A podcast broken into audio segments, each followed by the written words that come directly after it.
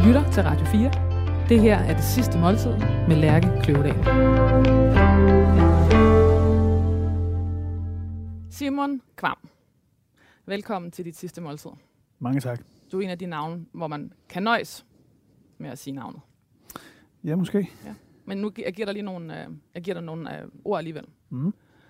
Rockstjerne, forsanger i Nephew, Hugorm og de eneste to, sammen med Peter Sommer. Komponist, tekstforfatter, forretningsmand, komiker, blandt andet i Drengene fra Angora, skuespiller, showman og årets dommer i X-Factor. Ja. Giver det mening? Det giver rigtig god mening, ja. Øhm,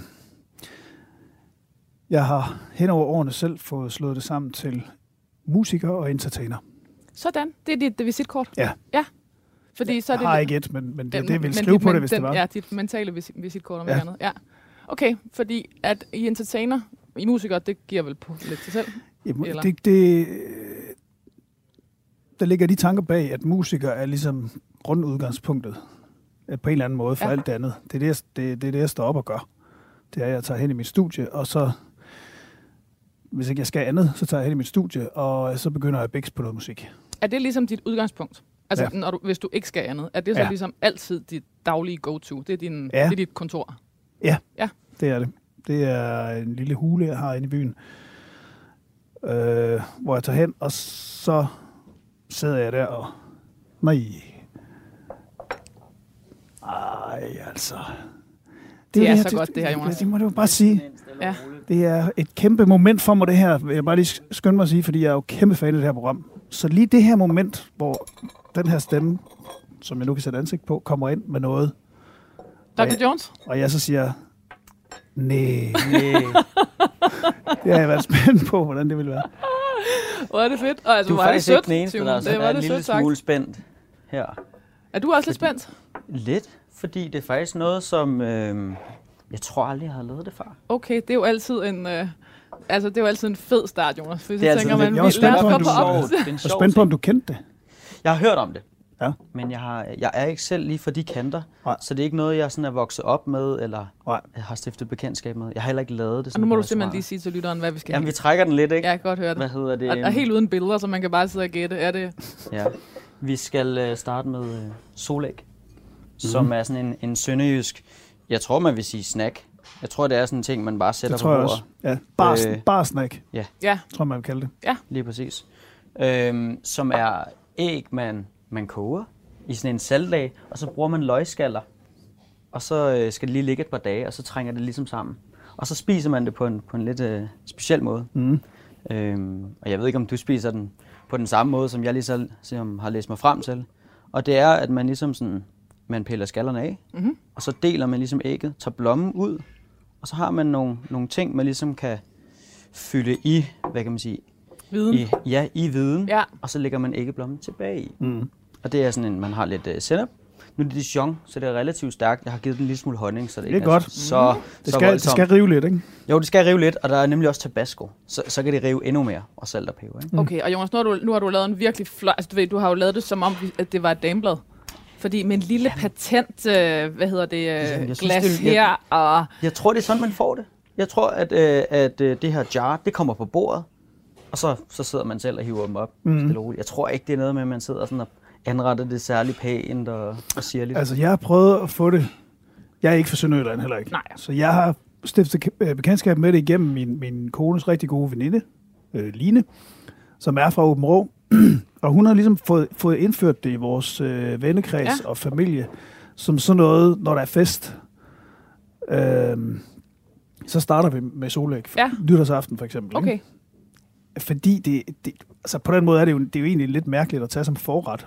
øh, Og også lidt tungt med limfjordsporter til. jo jo, jo, bevares. Men altså, øh, jeg var bare nødt til at få det med Ja, øh, i, Fordi- mit, i mit sidste måltid. Ja. Fordi jeg forbinder det med, altså udover at jeg synes, det smager himmelsk, så forbinder jeg det med good times. ja. Og sådan begyndelsen på en Ja. aften. Ja, det er Ja. præcis. Så altså, Mhm. altså, altså åbner patentglasset her, Yes. og så... Fisker så- et æg op. Yes. Ej, det er jo en helt, helt samlesæt, det her. Ja, Og så øh, der er en lille skål ved siden af her med øh, til, til skaller og sådan noget. sådan. Og så er der simpelthen hele æg nede i, øh, i den her læge. Og hvad, præcis. prøv at sige, hvad siger du, der giver farven? Jamen, det er løgskaller. Det er løgskallerne. Lige præcis. Og så, øh, ja, så tager man skallen af. Og, Ja, ja, så og, piller lidt. Piller og- det? Det er og der er sådan aldrig brød til, når du interaktivt. får og- det, Simon. Nej, altså jeg har været vant til at få det på den måde, at de så er pillet og delt, Ja. og blommen er taget ud og vendt på hovedet. Okay. Se nu der. Så de ligesom kommer Ja. på sådan et fad. Jamen, her har Hvor Jonas man været lidt Det, det kunne man jo også. Jamen, jeg har været lidt doven her. Nå, jamen, altså. doven her. Det er også, øh, det er også skægt at bygge det selv. Ja, det er rigtigt. Det er DYU-udgaven. Næste Ja. gang du kommer, så lover jeg, at, at har det du- kommer på et fad med det hele. Ja, men det her det er godt. Det er godt. Tusind tak, Jonas. Velbekomme i hvert fald. Og Simon, øh, porteren. Ja. Limfjordsporteren. Ja, den er jo også altså en virkelig tung sag. den her flaske, står der, svarer til 3,1 genstand. Så jeg tænker ikke, at jeg skal slynge det hele... Øh, øh, Øh, se nu her. Nu åbner jeg ægget, og det er nemlig... Altså, øh, øh, det, det har... Den, det har øh, det er grønt, ikke? jo, det, Eller hvad? det er grøn, Jeg ved ikke. grønnish. Jeg er ja. jo faktisk farveblind på grøn-blå. Nå, se nu der, så kan jeg jo bilde dig hvad som helst der. Ja. Okay. Så jeg, jeg skal, må altid lige spørge mig frem, når, Ja. vi, er, når vi er i de nuancer. Okay, men, for, men, men grunden til, at vi skal have porteren, Det er jo fordi, øh, at den også repræsenterer Thy, som du kender til. som jeg kommer fra, ja, Ja. Og hvor jeg jo boede i fire år, blev det til, ude ved Vesterhavet. Og øhm, der er den her øl, øh, den er fra det lokale bryggeri, Tiste Bryghus, ja.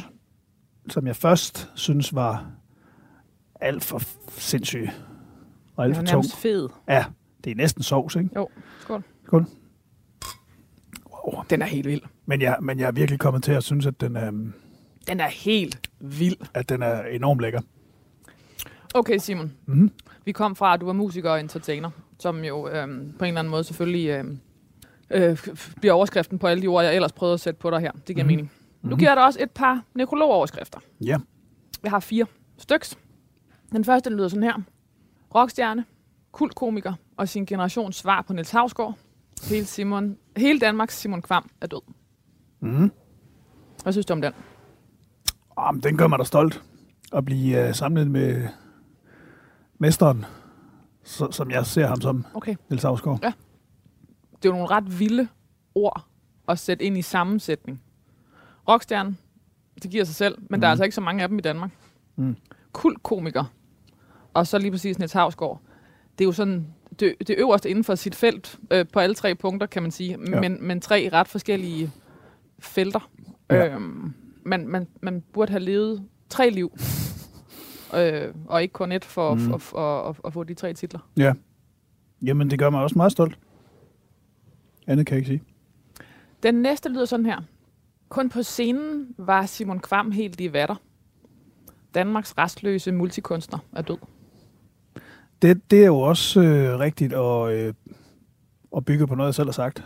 Hele det her med at, at føle sig meget i vatter og meget fri og meget sådan i balance, når jeg er på scenen. Men jeg synes måske i en overskriftform lidt strammet på en måde, hvor, hvor det virker som om, jeg var træt af alt andet. Ja. og det har jeg Ja, ikke. for nærmest kun kunne eksistere på Ja, scenen. ja, præcis. Ja. Ja. Ja. Og det, det, det er trods alt... Øh, sådan ser det ikke, og har det ikke.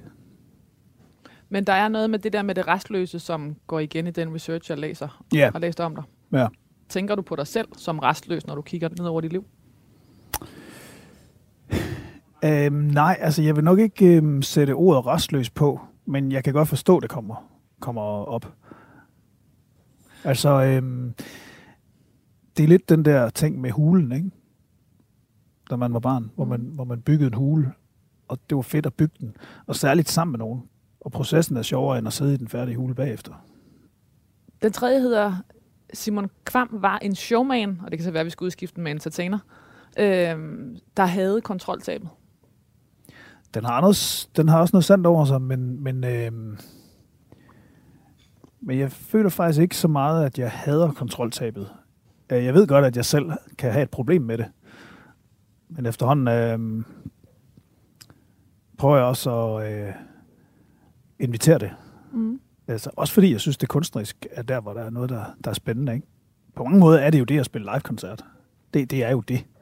Og det er der noget øh, angstprovokerende i, og, no, og, og noget enormt øh, givende og meningsfuldt i, og det er også derfor, jeg... Og, og, og for mig også sådan øh, naturligt i. Det er også derfor, at den der ting med at føle sig i vatter på scenen, mm. altså er som den er.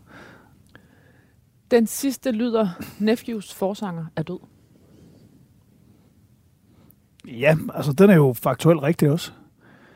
Men, øhm, men den synes jeg ikke dækker. Der var fire overskrifter, Simon. Jeg læser ja. dem igen. Den første lyder, rockstjerne, kult, kult komiker og sin generations svar på Niels Havsgaard. Hele Danmarks Simon Kvam er død. Nummer to hedder, kun på scenen var Simon Kvam helt i vatter. Danmarks restløse multikunstner er død. Den tredje lyder, Simon Kvam var en showman, der havde kontroltabet. Og den sidste lyder, Nephews forsanger er død. Jeg vælger den første.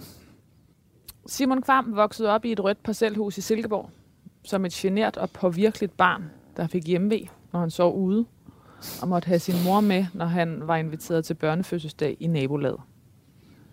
En af hans bekymringer gik på, om det røde parcelhus var stærkt nok, øh, eller om de revner, han havde spottet i murværket, ville vokse, så huset endte med at falde sammen. Ja. Så i lidt for mange år måtte han om natten tage turen fra den ene ende af gangen i parcelhuset til den anden for at komme ind og ligge i revnen mellem sine forældre. Ja. Jeg elsker kontrasten fra rockstjerne, kul komiker, og, så, ja. og så revnerne i parcelhuset i Silkeborg. Yes. Var det sådan? Det var det. Altså, øhm, jeg ved ikke, hvorfor øhm, de der revner ligesom satte sig sådan i mig, men, men, men jeg tror, det er jo ligesom en, øh, øh altså en konkret, øh, et konkret element at blive bekymret over. Og sådan ret øh, bekymret. Og jeg tror, jeg egentlig som udgangspunkt, jeg kan godt have sådan et grundudgangspunkt, når jeg vågner om morgenen, der er, hvad er det nu, der er galt? Og så prøver man ligesom lige at scanne. Ja. Og, og jeg ved ikke, hvor, altså, hvorfor fanden er det sådan? Du kunne også gøre det modsatte, ikke? Og sådan ligesom scanne, nej, hvad er det nu? Hvad er det nu, der er så dejligt? Og jeg har mange, rigtig mange ting, og, der kunne øh, dukke op på den scanning. Um, hvad er det, der sker, når du vågner i det? Der kan jo ofte ske det, at der er sådan ligesom øh, en eller anden form for selvhadegang, eller sådan en, en eller anden form for nogle situationer, man genspiller, som, hvor man selv har gjort noget, man øh, skammer sig over. Mm. Altså skam er klart et grundelement i den cocktail. Og det der med at skamme sig over noget, eller genspille øh, situationer, hvor man selv øh, enten har gjort noget, man skammer sig over, eller gjort noget, man ærger sig over. Altså dumme, konkrete ting. Altså. Hvad handler skammen om? Den handler på en eller anden måde om ikke at have forstået koden. Mm. Altså at, ikke at være med. Altså at føle sig udenfor. Øhm, det er helt klart en, en sådan en, mm. en grund, øh, i alle mennesker, tror jeg, sådan en grundfrygt, at, at man sådan ligesom ikke kan være med på, hvad snakker vi om nu? Hvad er det, man skal nu? Øhm, at læse rummet forkert. Og, og læse rummet forkert. Øh, og jeg er egentlig ret, øh, vil jeg selv sige, god til at læse rummet. Og derfor så slår det endnu hårdere, hvis jeg engang imellem læser det forkert, tror jeg. Altså, øh, min, min frygtelige karakter, Anders Mertz, øh, fra Guru. min serie Guru, ja. den by, han bygger jo på sider i mig selv, så skruet op til det ulydelige. Og, og den her frygt for ligesom at, eller trang til at være med, og være en del af, af, af fællesskabet, og definere det, faktisk. Bestemme over det. Den, øh, den kender jeg jo godt for mig selv. Men, men altså, jeg har lidt bedre styr på den, vil jeg sige, end han har. Jeg havde en anden episode i min, i min øh, ungdom, som handlede om at være til et øh, halvbal. Det må du også kende. Det, det gør jeg. Halvbal og i Thy. Ja, Norshallen. Ja. Altså, øh, her var det Søhold, Søholdhallen i Silkeborg. Øh, fuldstændig magisk øh, ramme for, øh, for en lørdag en gang om måneden eller sådan noget i mit ungdomsliv. Altså røgmaskiner og strober, strober der blinker, mens der bare kører høj disco, og så hele Silkeborgs ungdom derinde. Og Det var snap, det var of Base. det, det var Rhythm is a Dancer, alt det der. Og der, og der var der en gang, hvor jeg altså meget øh, kort, hurtigt, hurtigt overstået, ikke øh, på, en, på nogen sådan øh, voldsom måde, men lige fik en på hovedet. Altså, fik en flad? Jeg fik en knytter. Okay, Bum. ikke en flad. Bare lige en på hovedet. Og øhm, jeg ved ikke hvorfor. Og det er Altså nok umotiveret, der kom en hen og slog dig. jeg ved ikke hvorfor. Så for mig um- umotiveret, ja. Men, men, men selve det spørgsmål, var det umotiveret? Mm. Altså, det er jo sådan noget, jeg har kunne virkelig tænke meget over. Hvorfor? Ja. Altså, hvad fanden var? Og jeg er ret overbevist om, at der ikke var nogen grund. Men den oplevelse, lige så lille og dum, som den var, den, den tror jeg, der har været øh, i nogen grad definerende for sådan en lille del af mig, der har sådan et, sådan et, sådan et homecoming revenge kørende ind, ja. som, som energi et eller andet sted i mit øh, system. Ikke? Altså sådan en ting, der hedder, jeg skal kraftedeme vise dig, hvad, hvad jeg kan gå ud i verden og gøre. Så du tager ikke tilbage til Silkeborg for at slå, men du kommer tilbage som rockstjerne, øh, kultkomiker og sin generation. En lille procentdel af mig, der, hvis, når jeg spreder armene ud i kors og går på scenen, så er der en lille procentdel af mig, der tænker på ham. Og hvad Det er jo, det er jo altså, det er virkelig med at holde i ave, tænker jeg. Ja. I sig selv, ikke? Jo. Og ikke at slippe det løs. Også fordi det, det, det altså det berettiger det slet ikke til. Så, så slemt var det slet ikke. Men jeg synes bare, det er interessant, at, der, at det ligger der. Men det var jo også totalt øh, ukontro- uko- altså det var uden for din kontrol. Og det er det jo, når der kommer et menneske og slår dig. Ja. Altså det, det, er, jo, øh, altså det er jo så ustyret, så, så jeg kan jo godt forstå, hvad du siger med, at man kan ligge og bruge nattesøvn eller om tidlige morgener på og forstå. Og forstå. Ja. Fordi hvis du ikke kan forstå, så skal du heller kontrollere. Og den er der jo, hvad kan man sige, den er der jo, den, og jeg har ikke nogen andre eksempler, men, men, men den, kan, den kan man jo sætte over på alle mulige andre situationer i sit liv. Altså den der med, ja. hvor, hvorfor skete det? Eller hvorfor sagde den det? Eller sådan nogle, sådan nogle ting, ikke? Den der, den der på hovedet, ikke? Altså, og den der kom, altså med at få en på hovedet. Er du endt til i dag, ender den, er den motiverende for dig, eller er den, altså er det blevet din, din, din motivator eller din uven? Begge dele, tror jeg. Altså, øhm, med, med erfaring fra øh, øh, at have gået i terapi til tider, lært, i hvert fald lært at prøve på, det der med at observere ting, og ikke gøre noget ved dem. Altså, observere ting i ens eget sind, og sige, hov, der var det der. Fordi det er med til ligesom at øh, formindske det, eller hvad skal man sige, gøre det håndterbart. Ja. At, man, at man anerkender, at der, der, der kom den følelse der, eller der kom det her forbi min bevidsthed. Og jeg tror, det er der, jeg er om, omkring det, at det er sådan, det er sådan noget, øh, der er der. Og jeg kigger på det og siger, nå. Og øh, det fylder på en eller anden måde sådan, det, det nu gør. Øh, det, det, er jo, det, er jo ikke, det er jo ikke livsdefinerende for mig, men det, det er sådan en lille ting, der er der, som jeg tror både er en, øh, en uven og en motiva- motivator. Øh, men for mig er det jo så er det jo, er det jo noget af det, syndsbegrebet i kristendommen handler om. Altså ligesom at... Jeg, jeg opfatter det, det man taler om, når man siger, man er en synder. Det er ikke for at slå en i hovedet og sige, livet, livet er sort, og du må ikke spille kort eller drikke øl. Altså det, det, det, det er for mig at se for, for småt tolket. Jeg, sol, jeg tolker det som, at man, man, man, man med det her syndsbegreb taler om, at man har noget i sig, som er, som er sort, som er mørkt, og som skal være der. Altså, det skal ikke... Det, det skal ikke... øh, Man skal ikke forsøge at rense det bort. Det kan man ikke. Det, det er et menneskeligt vilkår at have det i sig. He, altså hævn og jalousi og hvad det ellers er. Men at man har til opgave at øh, holde det nede. Hvad man så gør med det.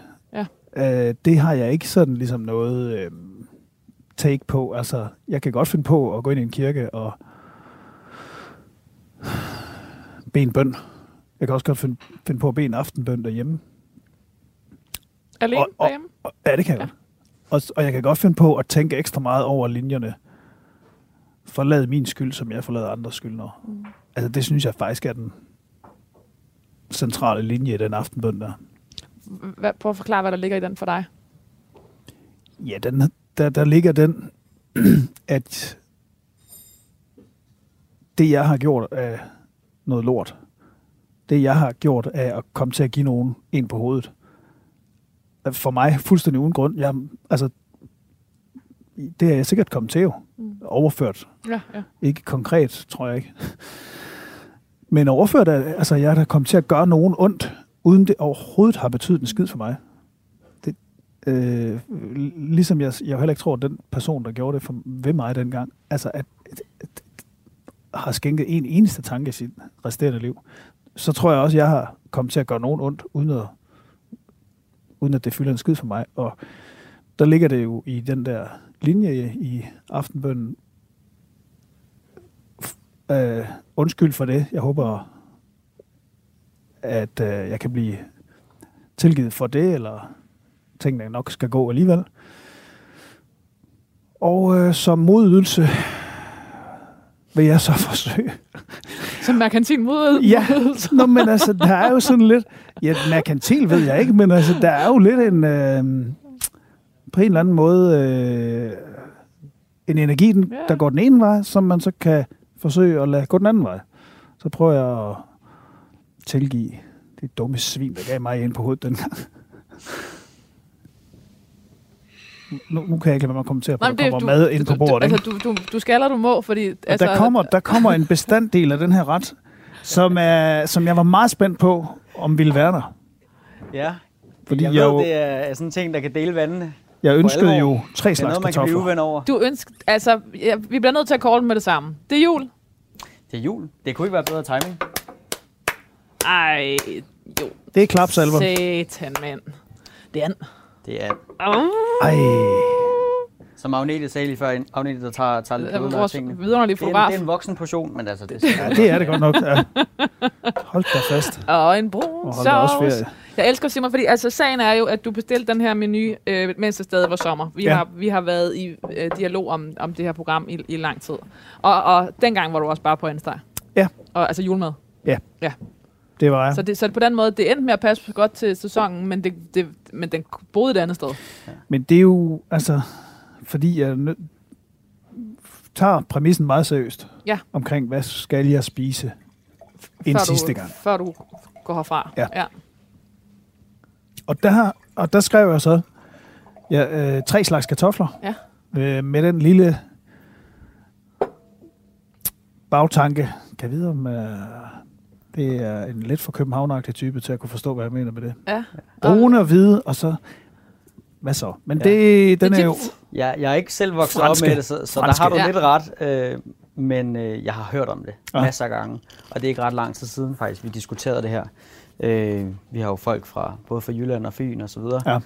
Øh, om hvilke kartofler er det? Altså hvilket, hvilke franske kartofler er det? Og inden for... Okay, ja, okay. Ja. Også det, Øh, der er nogle af det bare almindelige taffelchips. Ja, og dem- så for dem andre, så er der altså Ja. helt specifikke krav til, at det skal være den helt rigtige sådan krumning, fordi det er den type kartoffel her. Det er den, der hedder menu. Det er en Jeg skulle lige til at sige, det er en menuchips, det der, Præcis. ikke? Det er Hold den, der kæft, kan er det indeholde og nørdet, det her. mest sovs. Jamen, Og det, er det er nemt, det, det handler og det er om. det, det hele kommer til. Og- Og, og altså, derfor er prøv- jeg simpelthen nødt til lige at tage en, og så lige døbe ned i sovsen. Okay, så der er... Hvide kartofler, brune kartofler, Ja. ja. den kartoffel, vi lige har snakket om, Ja. andebryst, konverteret lov. Øh, det tilbehør, skriver du, som hører til. Jamen, det er Øh, det her. det, og det det rødkål, vil jeg påstå. Ja, ja, ja 100 procent. Øh, Kæft, mand. så skal vi have lidt at drikke også.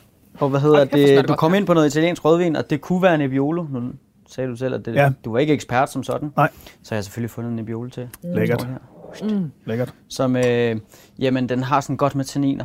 Øh, og sådan, Ej, den er rimelig kraftig og relativt høj syre, som spiller rimelig meget ind i, at der er ret meget fedtstof i det her. Den er- ja, og, men den føles næsten let. Den kan godt føles let, til, men øh, den smagen er ja, relativt præcis, kraftig. nemlig. Så det er lidt nemmere at komme igennem. Ja, men det er jo kun i sammenhæng, kan man sige. For jeg tror nok, hvis man sad uden tilbehøret, eller uden maden, så ville den føles øh, Ja, Ja, ja noget præcis. tungere, Hvis det ikke er, er kogt i fedt, så er det kogt med sukker. Ja. Så Og, altså, okay, og det her, det æder med også en fornuftig sovs. Gud, ja, ja, der er det skal godt. være masser af sovs. Nej, det skal du. Tak, Det Jonas. går ikke. Velbekomme. Ja, tusind tak. Ved du hvad, jeg, jeg tror, jeg kommer til at bruge min, øh, Jonas, min øh, skarpe kniv. Tror du, jeg må låne den her Simon, hvorfor skal vi have julemad? Og er det det? Er det det du, er, tænker du på det som julemad? Er det, tak. Ja, det, kan, det, det tror jeg ikke rigtig kan tages øh, ud af ligningen. Altså, øhm, men, jeg, men jeg tænker også på det som mad, jeg enormt godt kan lide. Smagen af mad. Altså, det, det repræsenterer ligesom den der eksalterede måde, Mm. man kan have det øh, på. Og, og, øh, og, og som jeg havde det på som barn omkring julen. Altså, at man så ligesom vågner op, og så tænker man, det, det, det er jo helt sindssygt, at det er så godt det hele nu. At livet er så godt. Det er jo helt vanvittigt. Det ene gode ting. Og det må jeg jo, øh, det må jeg jo erkende, det, det er en, lidt en følelse, der efterhånden som man bliver ældre, efterhånden som jeg er blevet ældre, ikke så tit indfælder sig. At man har den der. Men lige præcis middagen tror jeg stadig, jeg har sådan det der forhold til, at det sådan er, jamen det, altså den der sætning, det, det er for godt til at være sandt. Ja. Simon Kvam gik på Kornmod Realskole, der var en privatskole for byens velhavere. Så han var også lidt bekymret over, at det røde parcelhus ikke var større.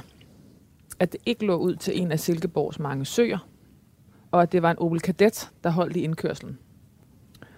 Familien Kvams hus var mindre, og beliggenheden var ikke så god som klassekammeraternes. Det var ikke det eneste statustab, Simon Kvam led på sine forældres vegne. De var nemlig også øh, begge offentligt ansat hele livet, selvom faren på et tidspunkt var i gang med at blive praktiserende læge. Det havde Simon håbet, han ville, for det ville være fedt, at forældrene havde en højere indtægt. I stedet øh, valgte faren at blive noget så umagisk som skolelæge. Moren var skole tandlæge. Det var fandme ikke noget godt kort på hånden for mig, sagde han til Politiken 2022, som øh, hele øh, indledningen herfra. Det er en vild bevidsthed at have som barn. Om indtægt. Ja. Mm. Og beliggenhed. Og Ja. parcelhus. Ja. Ej, men altså, det er jo enormt forkælet. Okay. Øhm, eller måske nok bare et udtryk for, at jeg har gået i skole med nogen, som snakkede om noget enormt forkælet. Øhm, det har jeg jo kunne se efter, altså, altså, at jeg kom på afstand af min skoletid. At der var meget med, øh, altså ganske enkelt materielle goder. Mm. Der var meget noget med, hvad for en bil man havde, hvad for et hus man havde. Og der kan jeg huske, der var en fra min klasse, der var en, der boede i lejlighed. Det, Okay. det blev han drillet med. Fordi det var fattigt, Taberagtigt. fattigt, taberagtigt Mhm. fattigt, ikke? Og så boede jeg så i parcelhus, sådan lige inde på den anden side af den øh, banelinje der. Ik- ikke helt ude ved den, men, men klart i den ende, ikke? Og det er jo bare det, som jeg helst ikke ville. Og derfor drømte jeg om sådan noget med en større bil og et større hus og sådan noget, ikke? Det er fordi, der var noget status i det. Hvad gjorde det ved dig?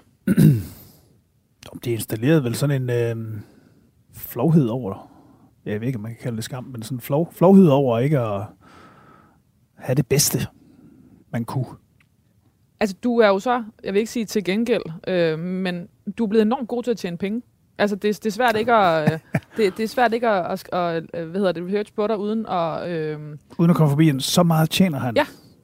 Øh, og altså, hvad skal man sige, også en helt konkret, jeg, jeg øh, det kan være, det taler ind i min uvidenhed, men, mm. men øh, som men Nephew som band, tror jeg også, det er sådan rimelig velbeskrevet, at I, I, I kunne tage en million per optræden på et tidspunkt. Mm.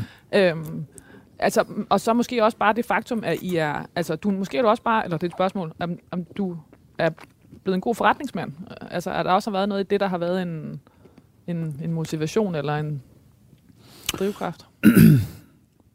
Mm. Det tror jeg egentlig ikke. Altså, øhm, det tror jeg ikke har med det der at gøre. Nej. Øh, altså, fordi jeg har egentlig ikke... Jeg har egentlig ikke i dag sådan en... Øh, altså, en hang til øh, store biler og store huse. Altså, øh, når det er sagt, så har jeg en, en relativt stor bil og et relativt stort hus. Men, Men altså, det- det, det betyder ikke så meget for mig. Det kan jeg jo sagtens sige. Altså, øh, ja, jeg ved ikke. Jeg, jeg, jeg, mm, jeg kan godt... Altså, jeg sætter stor pris på... Lad mig, lad mig sige det sådan. Jeg sætter stor pris på at, at være velpolstret økonomisk. Mest fordi jeg så ikke behøver at tænke på det. Og det er jo privilegiet for folk, der, der har penge. Det er, at penge ikke fylder noget. Mm. Men jeg er godt bevidst om, at det er fordi, man har det, at man kan sige det. Så, så på den måde betyder penge jo noget for mig. Jeg ved ikke, det, ja, det installerede sgu nok egentlig, det kan man jo høre på det, jeg siger nu, ikke? Altså en øh, konkurrence. Bevidsthed om, at det handler om, altså sådan, at det handler om det, at man skal have noget stort og noget flot. Jeg tror jo, grunden til, at jeg blev nødt til at tænke på det, spinder sig jo lidt ind i noget andet, vi har snakket om, nemlig koden. Mm. Altså, altså det er jo ligesom, det er jo ligesom koden der i, øh, på den her privatskole. At øh, sådan her, hvis man har det her, så er man med. Og dem, der ikke har det, dem øh, hakker vi på. Eller hvad man skal sige, ikke? Blev du drillet? Nej, det gjorde, det gjorde jeg egentlig ikke. Det føler jeg ikke, jeg gjorde. Altså, øhm, men, men det er måske også, fordi jeg sørgede for, på en måde, jeg slet ikke er stolt af, og løbe lidt med dem, der drillede. Altså, god gammel medløber begrebet, ikke? Det, det, det tror jeg nogle gange, jeg har, jeg har gjort for, at for at beskytte mig selv, ikke? Oh, den kan godt ligge der om morgenen, når man vågner. det kan, det kan jeg sige dem dig. Ikke på sådan en... Øhm, der, der er ikke nogen bestemte episoder sådan, som sådan. Jo, der er faktisk en episode, når jeg lige tænker om det nu. En gang vi øhm, tog en fra klassen, øh, og satte ham op og skrevs på døren ind til klasseværelset. Altså, så han sad med ben ned på hver side, lige med, dør, med døren op i skrevet, ikke? Ja. og så stod og holdt ham der, og ventede på, at læreren kom. Og i det læreren kom ned ad gangen, åh, løb vi ned på plads. Sådan at han sad der oven på døren, da læreren kom ind. I smerte. Og så fik han skal ud. Det er jeg ikke stolt af. Sådan en lille, sådan en lille hurtig episode der. Det er det, jeg mener. Hvem ved, om det har sat sig i ham? Mm. På sådan en øh, indre filmrulle, der bare øh, kører. Ja, og så er det jo faktisk ret gør- afgørende, om det bliver ens motivation, eller om det bliver det, der gør, at man... Bliver holdt nede. Ja. Ja. Ja. Og det er jo ikke til at sige. Kornmod Realskole var i de større klasser også en opsamlingsskole for de teenager i Silkeborg, der trængte til at tage sig sammen. Og det var Det blandt en god kombo, ikke? Jo, præcis. Sådan en rim, rimandsskole med, med, med sådan en kriminelt tilsnit. Men, men kun i de, i de, i de øvre klasser. Ja. Fordi at, jo, jo det, er- det er en, det er en øh, såkaldt farlig cocktail. Ja. Det var blandt dem, Simon Kvam mødte de drenge, han siden kom i knallertbande med. Simon Kvam kunne godt lide at være en del af den bande. At komme kørende 8-10 drenge på række ned gennem et villakvarter, særligt om fredagen, hvor man havde en klirrende pose på styret. Han fortalte hverken dem eller nogen andre, at han faktisk altid havde gået til klaver, og fra en meget tidlig alder havde siddet hjemme ved forældrenes flyl og komponeret sange. Det gav nemlig ikke nogen point. Knattertbanden opdagede det alligevel, og udstyrede ham med øgenavnet Klaverfinger. Det var der ikke damer i. Eller piger, kan man måske sige på det tidspunkt. Mm.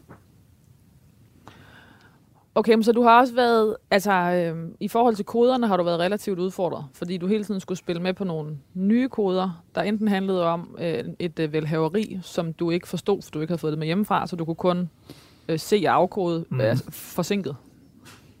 og så nogle, øh, nogle hårdrenge, som, øh, hvor man i hvert fald ikke snakkede om, at, øh, at det var fedt øh, at lytte til musik, eller at jeg kunne spille Nej. musik, eller skabe musik.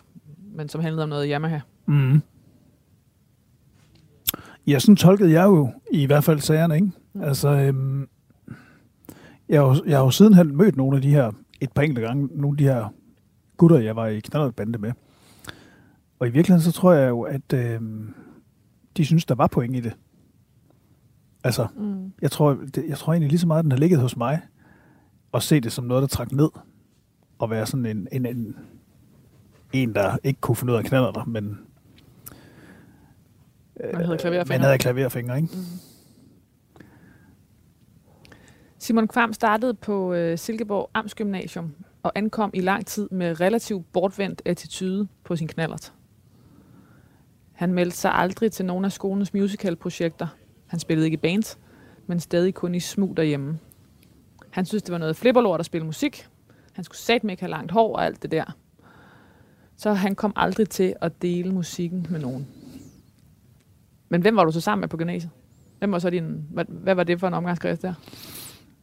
Fordi jamen, altså, knallerbanden, de kom ikke på gymnasiet. Nej, men det gjorde en af dem. Okay. Altså på, på sådan en måde. En af dem øh, skrev, øh, jeg og ham skrev til, rek, til gymnasiet eller til rektor eller et eller andet, og ønskede at komme i klasse sammen. Mm. Og, og altså, ikke noget dårligt sagt om ham, øh, fordi han er en, en, en fin fyr, en god ven. Men, øh, men det fortryder jeg virkelig, at vi gjorde. Fordi det var jo det, der lige præcis gjorde, at jeg kunne starte gymnasiet med bortvendt attitude, som du siger. For hvis jeg var kommet alene, så er jeg nok øh, blevet tvunget til ligesom at vende mig lidt øh, med front mod de her mennesker, og det her sted, og den, alt det, som det kunne tilbyde, som jeg jo sådan, ja, altså gjorde hen ad vejen, åbnede mig op for, øhm, hvilket jo var det helt, helt rigtige for, for sådan en som mig. Det var jo sindssygt fedt, da jeg endelig kom i gang, men det, altså, da jeg endelig kom i gang med at leve gymnasielivet, men det gjorde jeg, det gjorde jeg først sådan ligesom halvt inden, tror jeg. Fordi jeg blev ved med at holde mig til de her knallert guys, sådan lidt mere. Der er også noget med at skifte identitet. Eller trække hammen af, Ja, mens nogen, man kender, kigger. og der, ja, præcis. Præcis. Og der er noget med tryghed, og Mm. ja, det er meget store skridt at tage. Eller var det i hvert fald for mig. Det var derfor, det var så stor en, øh, en gave for mig at komme på højskole. Altså, fordi der møder man jo så op, uden at der er nogen, der kender en. Og som, og som kigger på en, og der kan man jo så der kan man jo så egentlig have lavet sit øh, hamskifte, som du kalder det, inden man møder op. Og Ja. bare møde op som, ja, jeg er sådan en her. Jeg spiller musik og synger. Det er mig. Det var sådan, Det- du ankom Det var det, jeg gjorde. Ja. Jeg har selvfølgelig også en linje om, øhm, om højskolen, som lyder... I en langstrakt brænder de dagene efter studentereksamen havde Simon Kvam givet sit, by, sit berusede samtykke til at tage med nogle venner i kibbutz. Mm. Da han opdagede, at han skulle bruge de penge, han havde tjent som postbud på at komme til Israel og skovle hønselort, meldte han fra og tog på højskole på Fyn. Ja. Sat, jeg kan nærmest se dig, se dig for mig i sådan en bagbrændert, som er sådan noget... Skulle stå der, som postbud, så man fandme været tidligt op, mange mm. dage, ikke? Mm. Skulle stå der og bruge alle de gode penge på Ja. ja. os, og, og skulle tage ned og... Jamen, det, øhm, det øh, var et vigtigt nej. Ja. Det er, jo, det er jo nogle gange noget, der Ja. ja. er vigtigt og kan være definerende. Fordi så lyder Altså, det, nej, det vil jeg ikke. Nej.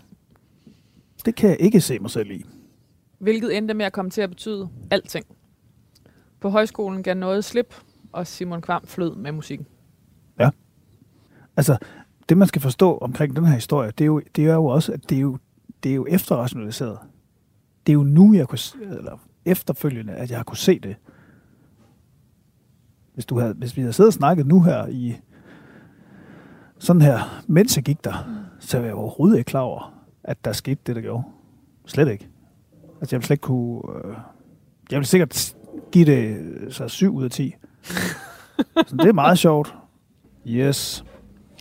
Nu skubber vi bare lige lidt. Det fylder Ej, ikke så okay, meget det her. okay, Nej. okay. Jeg kan godt forstå, at vi skal af med den her anden steg. Det er fair nok. Ja, det Kan man lige få en goodie bag? Kan man sagtens. lige få... Og øh, Det det, ligger dessert, ret specifikt, affogato. Mm. Og til dem, der ikke ved, hvad det er, så er det bare is med espresso. Vaniljeis. Ja. Mm. Således. Og så skal der være en lille, en lille skarp til. Det kunne være en calvado mm. eller en, øh, en grappa. Ja. Og nu synes jeg, vi havde kørt sådan italiensk Nebbiolo. Så tænkte jeg, så bliver det grappa. Sådan. Lækkert. Du kører den til Matti. Procent af Romano Levi. Og det smager fuldstændig godt. Satser vi på. Og Det plejer det. Siger jeg, hører jeg dig sige. Det plejer. Ja. ja. at det er virkelig kommet til at holde af. Grabbe? Ja. Altså alt sådan noget stærk, kras, øh, kunne man næsten kalde det, øh, alkohol, som, som jeg kan huske, da jeg startede med at smage det, altså tænk, det, det, hvad, altså, hvad er meningen? Jeg bliver blind. Det er jo frygteligt. Ja. Er jeg nu helt om på den anden side af? Hvorfor skal vi have affogato? Jamen, det er bare så sindssygt lækkert, synes jeg. Og enkelt. Ja. Altså, øhm, En cool is og en, gang, og en espresso. Ja. Jeg kan nok heller ikke tage det ud af ligningen, at det, det også øh, bliver forbundet med en sådan en, en social ting, en fællesskabsoplevelses sammenhæng, fordi jeg jo plejer at få det på Bornholm, på et sted i Sandvig, som er, altså, er helt sindssygt. Ja. Ah, men det er jo den bedste isbutik i verden. Ja, det er et sjovt sted, og de laver den her affogato, som er en, en, en, en af de mange traditioner og faste bestanddele ved vores øh, fælles sommerferie. Min familie og en hel, et helt hold af folk, som plejer at holde ferie på gæstgiveren i Allinge. Altså, det, det er ligesom... Det er virkelig også forbundet med sådan, øh, den der fornemmelse, vi snakkede om tidligere af. Kan, at det er næsten for godt, det her. Det kan jeg sætte nærmest ikke passe, at det er så godt, livet. I et par år læste øh, Simon Kvam musikvidenskab på Aarhus Universitet, men havde ikke rigtig nogen drøm om at blive gymnasielærer. Det var til gengæld her, han i 1996 mødte et par af Nephew-drengene, og de begyndte at spille sammen. De udgav i øh, 2000 deres første album, Swimming Time. Det gik so-so. I mellemtiden var Kvam startet på Journalisthøjskolen i Aarhus, og var der også næsten færdig, da han droppede ud efter et praktik og ophold på DR Ung. De havde opdaget hans talent for komik og satire, og tilbød ham en rolle i tv-serien Rockerne på DR. Her mødte han Eben- Esben Pratsmann og Rune Tolsgaard, og de tre fik lov til at lave deres egen komedieserie, Drengene fra, Ang- fra Angora. Den havde premiere på DR et par måneder efter Nephews første single fra USA, DSB, og pludselig lå der fans og sov uden for Simon Kvams hoveddør om natten, mens han selv piskede frem og tilbage mellem at være rock- og tv-stjerne. Om sommeren spillede han på Smukfest med både drengene fra Angora og, for Nef- og Nephew. Ja. Er du sindssyg, mand? altså, øh, ja, det er, ja, så mange spørgsmål, men, men for, hvad var det for en tid for dig? Jamen, det var jo øh, en eksplosion. Øhm, altså, to ting eksploderer og skaber en stor eksplosion. Og, øh, og det var 2004 for mig. Og øh, faktisk med, med en eller anden form for peak der på, på Skanderborg Festival, hvor jeg spillede med begge dele. Jeg tror faktisk, jeg spillede to gange med Angora. Det vil sige, jeg spillede tre shows på, på den samme festival med, med to forskellige acts. Og, øh, og det kan jeg huske, det lovede jeg mig selv, det, det gør jeg ikke igen. Nej. Altså fordi... Øh, Også alt for meget arbejde i forhold til alt det hyggelige. øh, lige præcis. Nå, men altså, der var jo ikke tid til noget hyggeligt. Øhm, og øh, det, det var på en eller anden måde den der øh, fornemmelse af sådan nogle spinning plates på nogle øh, pinde, som man sådan øh, løber over i den ene ende for at få den til at blive ved med at dreje rundt, og så over i den anden ende for at få den anden til at dreje rundt. Øhm, så, så jeg tror, efter det, så øhm, sagde jeg til mig selv, jeg kan ikke, jeg kan ikke, øh, altså rent praktisk kan jeg ikke få det til at fungere sådan der. og det gik så også lidt af sig selv, øh, øh, fordi Angora ikke var en live-ting. Altså, det var meget sådan one-off, at vi gjorde det der Skanderborg. Mm. Øh, men for mig personligt, så var det i hvert fald også øh, tydeligt, at det, det, det, det skulle ikke til at være en masse live, det der. Men når det er sagt, altså, øh, så var det også fantastisk. Altså, man skal tænke på, at jeg er jo ikke 18 år, og lige gået i gang. Altså, øh, jeg var 29 år, ikke? Og, det er godt. Og havde ja. arbejdet mange år. Mm. Mange år på Nephew havde i gang med, med, med, med det her med at lave tv og lave satire og humor ting. Mange år. Hele livet fucking, altså. Og havde også smagt på det der med lige at være på skærmen nogle gange og sådan noget. Altså, jeg mener, Ja. altså, i den grad. Så der var meget, altså der, havde, der var, lå meget før det der. Så det at opleve, at øh, begge dele sådan ligesom, altså ignited, og så sprang i luften, det er jo også øh, helt, helt vildt øh, stort. Hvad gjorde øh, succesen ved dig?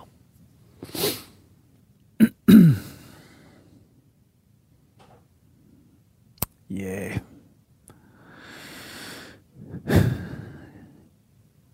Jamen altså, det så gjorde den jo det ved med, at jeg, at jeg fik meget travlt. Og det, det har nok gjort, at jeg øh, var øh, noget fraværende i forhold til Stine, som jeg var kærester med på det tidspunkt også. Eller? Du har været sammen med den samme... Øh, jeg kærester nu øh, for længst kone i... Ja. Ja, i 20 år.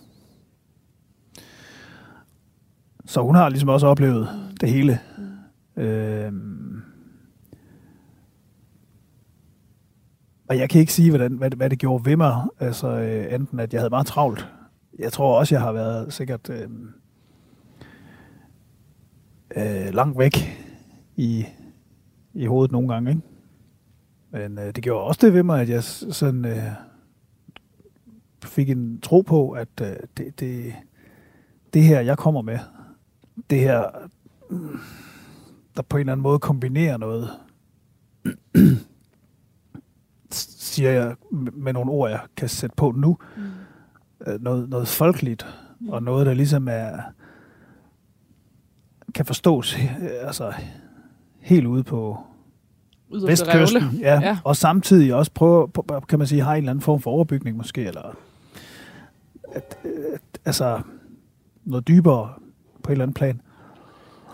At der mener jeg både komikken og musikken altså, er, jeg har en gang på jorden. Altså jeg har en, du ved, jeg, jeg, kan, jeg kan huske fornemmelsen af sådan at blive bekræftet i, okay, det er ikke kun mig, der synes, at det her øh, sted øh, øh, mangler der et eller andet.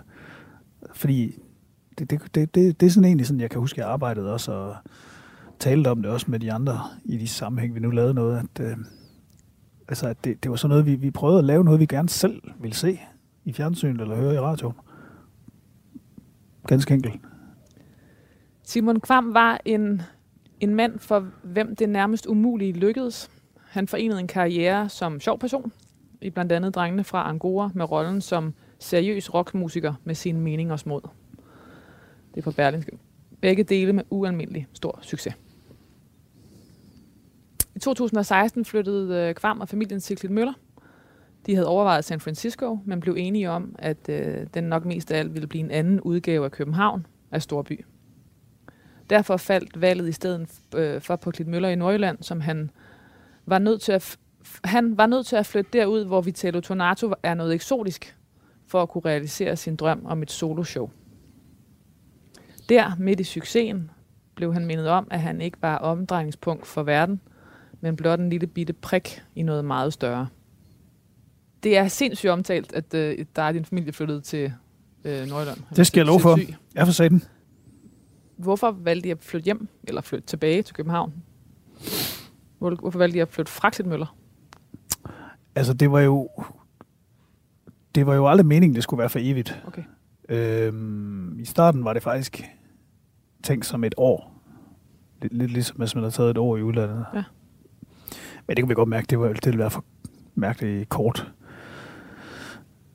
Det ville være for useriøst.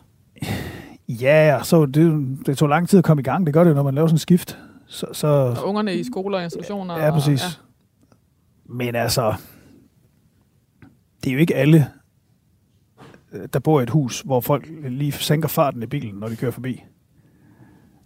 Og, og ligesom bliver sådan en, en form for øh, lokal øh,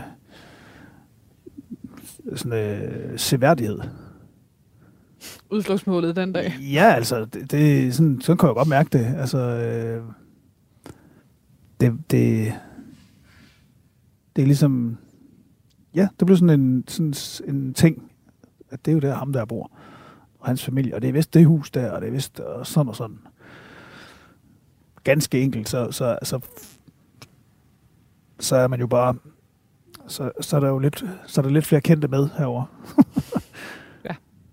Men min pointe er, at det, det, øhm, det vil jeg egentlig godt øh, øh, kunne leve med. Men jeg vil ikke kunne trives i at være så isoleret fra folk, der er optaget af det samme som mig. Altså, jeg prøvede at blive surfer. Øh, og kom også til at få et kick ud af, og, og, og altså, har prøvet at surfe nok til at komme op og stå på en bølge og føle den der sådan sindssyge sådan, fornemmelse af, hold kæft, hvor er det sindssygt, og man, hvor, hvor går man dog i et med elementerne og sådan noget, men jeg, jeg kan også mærke, at jeg kan ikke... Det ville være lidt ligesom at gå tilbage til at være knaller type igen. Hvis jeg skulle gøre som om, at jeg er interesseret i, i, i, i dønning og, og vindretning, og du ved, jeg prøvede ligesom at blive sådan en, Men du fandt ikke din bande. nej, ikke der. Jeg kunne, jeg kunne få tydeligt mærke, at min, min bande er en anden. Jeg, jeg, jeg vil tilbage til banden. Den bande. Mm. En kort overgang så det ud til, at Simon Kvam var klar til at ride mod solnedgangen som sin generations svar på Niels Havsgaard. Alene på scenen med en kuffert fuld af sange og lune anekdoter. Det var omkring udgivelsen af soloalbummet Vandmand fra 2017. Men Simon Kvam havde det bedst med at være en del af en bande. Om det så var ungdommens knallertbøller, fodboldholdet, Nephew, drengene fra Angora eller de eneste to sammen med vennen Peter Sommer. Så selvfølgelig holdt solotilværelsen ikke længe. Så står der her, Kvam var for restløs. Der skulle ske noget, konkluderede Berlinske i 2022. Så efter at have set Simon Kvam stå som mangeårig rangrykket ridder af Nephews højstemte bulldozer, bulldozer beats, var der noget befriende over at se ham i hvert fald forsøge at rive sig selv fri at træde ind i en ny rolle med bandet Hugorm, som, når det var bedst, var som et kaleidoskop, fuldt af små sortglinsende spejle, man godt gad forsvinde ind i. Simon Kvam var troende. Han troede på Gud og et liv efter døden, og kaldte sig ifølge Christi Dagblad for fan af folkekirken. For mig er troen og tvivlen uløseligt forbundet, og det at tro handler for mig om at respektere sin egen mangel på autoritet. Jeg er ikke den, jeg, jeg er ikke den alt overskuende instans, og har ikke den alt afgørende suverænitet. Jeg er bare en brik meget længere nede af stigen, sagde han til Christi Dagblad. Mm. Tænk så, du ligger derude og beder, beder, og hvad hedder det, folder dine hænder. Hvorfor synes du, det er voldsomt? Øh, det er, fordi jeg ikke kender særlig mange øh, voksne mennesker, der siger det højt. Og fordi der er noget enormt, øh, øh, næsten sådan visuelt naivt ved at gøre det. Ja. Som er sjældent. Ja, men det er jo, det var også, øh, da jeg ligesom sagde det, øh, var det også noget, der lige krævede lidt øh, en, en, en indånding, eller hvad skal man sige. Fordi det er jo... Altså, fordi jeg, jeg, jeg jo havde det sådan... Jeg ved ikke, om jeg har det mere. Måske har jeg det lidt stadigvæk, at der er sådan noget, noget lidt underkastende Mm. over det, ikke? Jo. Altså Hvad for mange er- mennesker ligger det jo lige op af altså sådan at sige sådan noget som, at man tror på julemanden. Eller sådan noget, ikke? Altså, det, det, når man altså, at Mm, det ja. ja. ligesom er så på en eller anden måde øh, naivt. Nå, men det, det er også noget med det der med at gå så, så meget ind i det, at, man, at lige præcis den visuelle del, at det sådan, fordi jeg synes, der er mange, der forholder sig til tro på alle mulige måder, men der er nemlig, måske som du siger, noget underkastende i, i de foldede hænder. Men det du mener, det er det, det, det, den fysiske manifestation, at man gør... Ja, man, ja. ja. Og så Men fordi det... jeg synes i virkeligheden, det er et rigtig rart...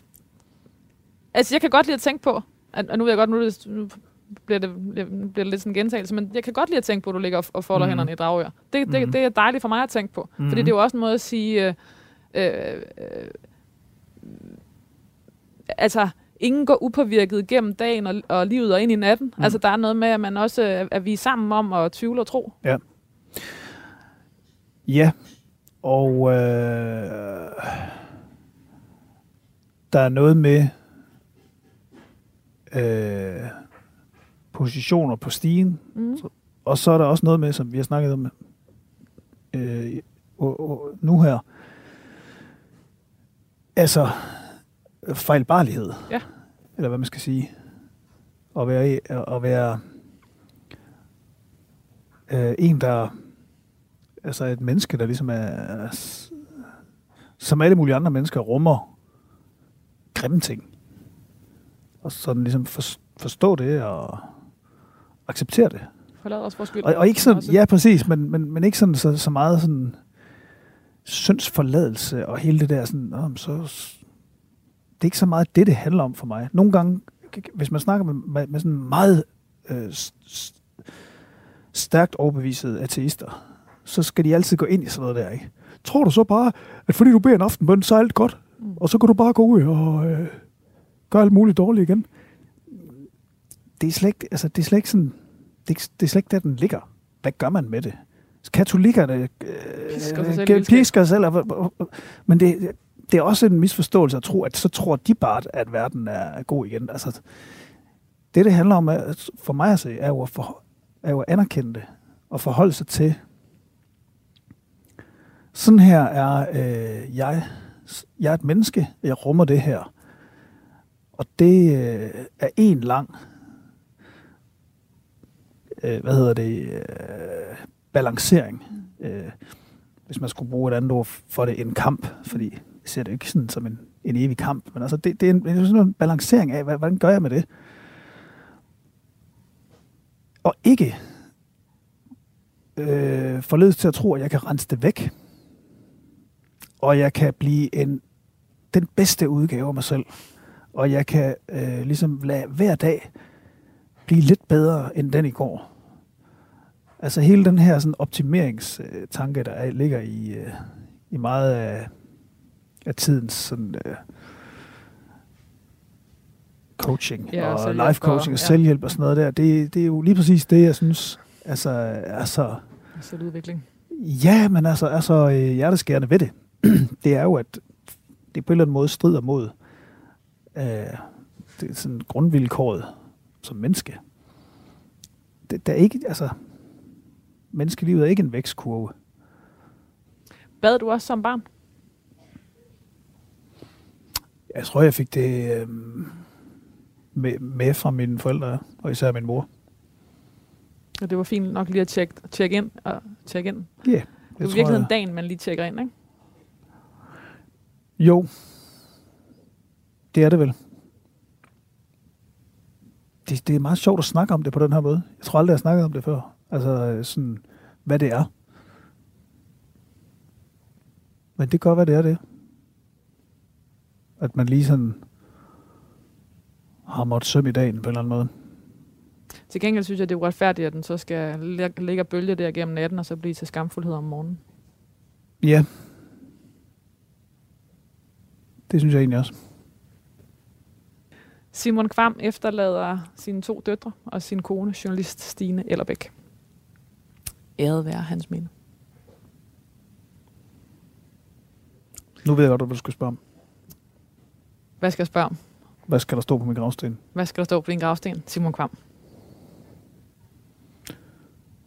Vi ses. Fordi, tror du det? Jeg håber det.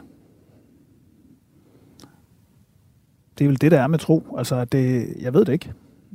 Øh, og jeg, jeg, jeg, hvis jeg siger, at jeg tror det, så, så er det på den måde, at øh, jeg vælger at tro det. Simon Kvam, tusind tak, fordi du vil være min gæst i det sidste måltid. Tusind tak, fordi jeg måtte, og øh, mange tak for mad. Kæmpe fan af det her program. Nekrologen er skrevet på baggrund af en lang række artikler, primært for Politiken 2021 af Lotte Thorsen, Politiken 2016 og 22, Berlinske 22 og Christi Dagblad. Du har lyttet til det sidste måltid på Radio 4. Jonas Frank lavede maden, Kasper Risgaard var producer, Anna Paludan Møller researchede og hjalp mig med, med nekrologen. Jeg hedder Lærke Kløvedal, og jeg er glad for, at du lyttede med.